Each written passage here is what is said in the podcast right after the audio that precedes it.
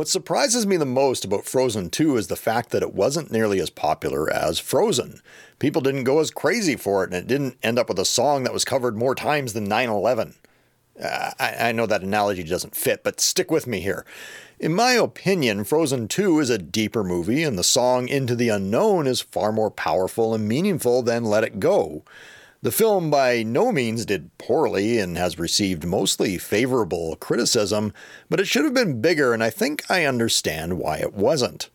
Psychologically, as a society, most people are still in that let it go state. Most people are still trying to overcome their childhood trauma and reconnect with their emotions. Most people are just beginning to be woke and just beginning to understand the scope of the greater journey that lies ahead of them. Our Western society is stuck in a road of trials loop, my dear heroines and heroes, and it's our responsibility to lead the way to atonement and freedom. Frozen 2 is a movie that can help if people will give it the chance. Unfortunately, it's aimed at children, so most adults will ignore it. Unfortunately, it's a Disney movie, so most adults will ignore it. Unfortunately, its protagonists are powerful feminine archetypes, so most adults will ignore it. Even those who don't ignore it may not see Frozen 2's more powerful message if they simply want more let it go and more closing up and locking up of doors and then dramatically flinging them open. And we can't really blame people for not getting the deeper message because they simply aren't used to seeing the return portions of heroes' journeys on the big screen. When you've only begun your own hero's journey, it's really difficult to understand what it means to reach your best and highest self. Holy crap, that was a hell of an intro. Nice!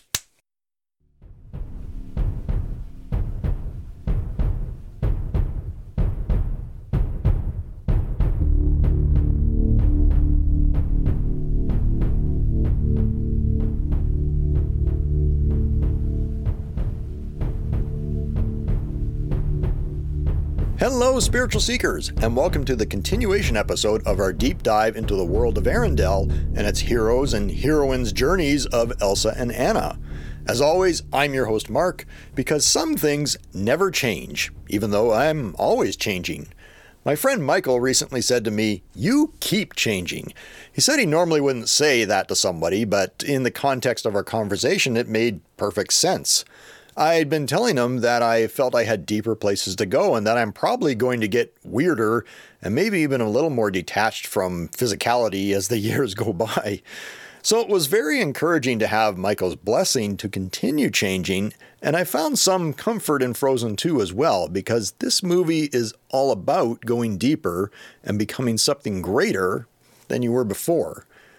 We last left Elsa and Anna on the cusp of the return stages of their binary heroes and heroines' journeys. Elsa brought the ultimate boon of magic and beauty to Arendelle, and Anna was pregnant with the hope of a brilliant future. As Frozen 2 opens, we see that Anna definitely seems to have everything she's ever wanted. She's completely living in her bliss. She has friends and love and joy and open doors, and she has her sister close at hand at all times. In fact, if you look at the situation intently, you can see that Anna has become the mother. In Heroine's Journey terms, this step is what I call the housewife. Anna has the perfect life that she's always wanted, and what she needs to be very, very careful about at this point is holding on to that perfect life too hard. You see, Anna's actually toeing the line of villainy throughout a large portion of this movie. She mothers and smothers Elsa to the point of almost becoming a devouring mother archetype, simply because she's so afraid of losing her connection with her sister once again. Ralph from Wreck It Ralph, too, was very similar in his situation with his relationship with Vanellope. I talk about that one in step 12 of my Hero's Journey series. Elsa, meanwhile, is in a very different place mentally and emotionally. She actually feels out of place. In storytelling terms, this looks very much like a new hero's journey, especially as there seems to be a very literal call to adventure that she keeps hearing. But Elsa is actually at the refusal of return loop of her previous hero's journey. Elsa has a further and deeper place to go, and the voice she keeps hearing is the rescue from without help that she needs to get her started on her way. Now, perhaps you're slightly confused. If this is Elsa's return stage of her hero's journey, shouldn't she have left from somewhere? Well, she did actually come from somewhere else. She just doesn't know that she did. The voice she hears comes from deep within her as much as it comes from without her. Look at it like I explained in my Kung Fu Panda series. In that series of movies, Po actually came out of the Panda Village. He doesn't remember the Panda Village until he comes across the ruins of it, and he doesn't know that the pandas have made a new home for themselves in the mountains. However, in Kung Fu Panda 3, Po's birth father Li finds him and brings him back to the Panda Village. That's Po's return where he came from. Elsa must now make the same journey. While she doesn't know it yet, her mother was a Northuldran, which makes Elsa by birth and in spirit a Northuldran. Elsa must return to her homeland. And this makes Elsa's return journey very, very interesting. Honestly, I can't say that I've seen any other return story quite like it. You see, Elsa's journey is kind of a return loop of sorts, but not in a bad way because there are further and deeper levels that she has to go along the way. It's more like a, a good downward spiral. First, there's the evacuation of Arendelle and the not so magic flight uh, to the Enchanted Forest, where the return threshold must be crossed. Elsa crosses another threshold when she attempts to cross the ocean and eventually asserts her dominance over the water spirit. Now, there's a bloody proper magic flight. It's beautiful. And Elsa crosses a third threshold when she enters Ahtohallan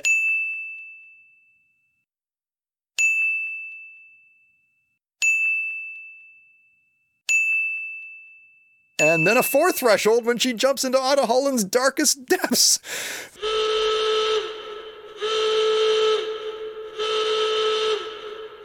that, dear listeners, is some goddamn serious soul work. The kind that generally is years in the making. I think it may have something to do with how powerful a person is or what kind of talents and capabilities that they may have. The more capable you are, the more you're going to be tested and challenged, and to deeper depths you'll have to plunge to reach your highest potential. To whom much is given, much will be required. And all this talk about Elsa brings me to an interesting point in our analysis of Frozen 2. There's only 20 minutes left of the movie, and our dearest Anna hasn't budged from the housewife step of her heroine's journey.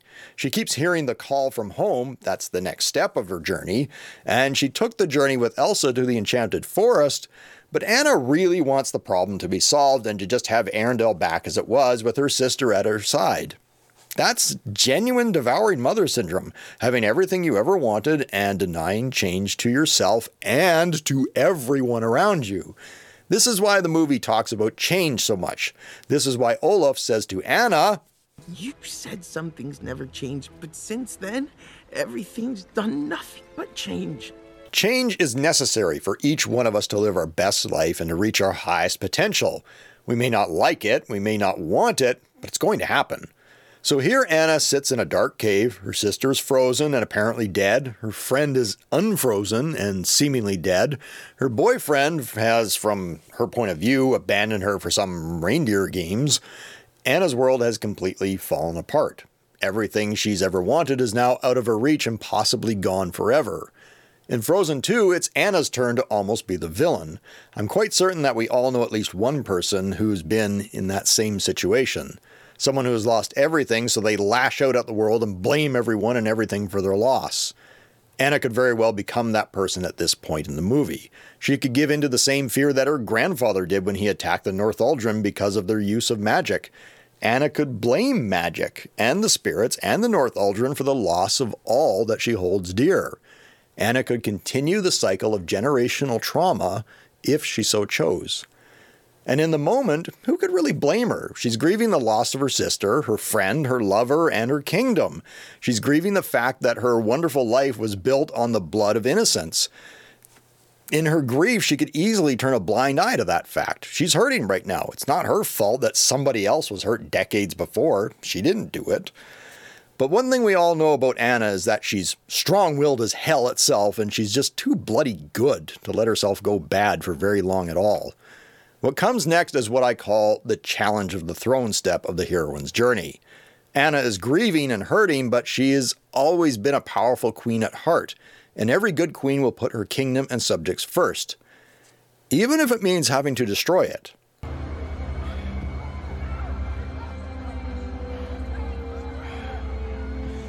Asgard's not a place, it's a people. Loki, this was never about stopping Ragnarok. This was about causing Ragnarok. Same situation Thor was put in, right?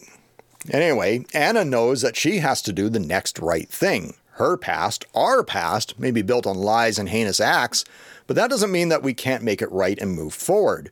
Every good heroine must make a sacrifice to reach her best and highest self, and to move forward. Anna must sacrifice the dam that holds the waters back from Arendelle, the dam that holds the deep waters of the feminine and the emotions and the spirit back from our masculine driven societies has to be sacrificed and broken down. Are you seeing the parallels here? Just like Elsa had deeper and deeper levels to dive into, I'm always trying to encourage you to go to deeper levels with your movies and books and art. There are entertainment levels, meta levels, rational levels, political levels, societal levels, personal levels, emotional levels, and spiritual levels to all the bits of storytelling and symbolism of the visual elements. More on that water symbolism in a moment, because what comes before the dam breaks is Anna's the empath, the businesswoman step of her heroine's journey. It comes at the moment that she's leading the giants to the dam, and Kristoff and Sven swoop in to rescue her from being crushed. Notice how Kristoff doesn't try to carry her off and doesn't yell at her or try to stop her. He just says, I'm here. What do you need? To which Anna responds with, To get to the dam. You got it. That, my dear listeners, is feminine and masculine energy in harmony. Anna is fully using her heart and her emotions to guide her, and she's using her head and her leadership abilities to get the job God well done. All of these frenetic actions lead to the dam being destroyed and Arendelle facing imminent doom, but never fear, my dear heroes and heroines, the fifth element is here to save you.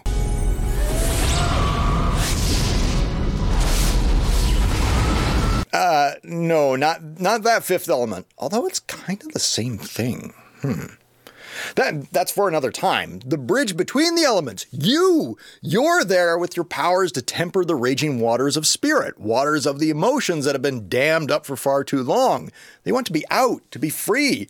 They aren't aware of what they could destroy everything in their path, but you're there to save yourself, just as Elsa was there to save Arendelle.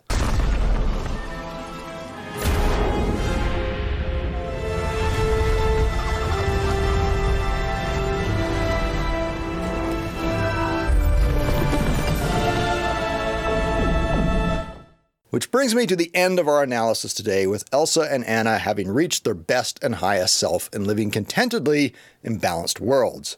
Elsa is truly a master of two worlds and maybe even more worlds, and Anna has given herself the permission of happiness, even though she doesn't always have her sister in sight at all times. Thank you so much for watching or listening today. Please like, share, comment, criticize, subscribe, and support this channel at your leisure. If you'd like a shirt similar to the one I'm wearing or to check out some alternate designs, please click the link in the description below. I've been your host, Mark. This has been an examination of the final steps of the heroes and heroines' journeys of Elsa and Anna throughout the film Frozen 2, and I know that if you make peace with your past, that it will change you into a higher version of yourself so that you can make peace with the kingdom of your soul and bring great change to your world. You have all the weapons and knowledge you need within you. Everything is working out in your favor, and I will see you on all past, present, and future episodes of Think Spiritual.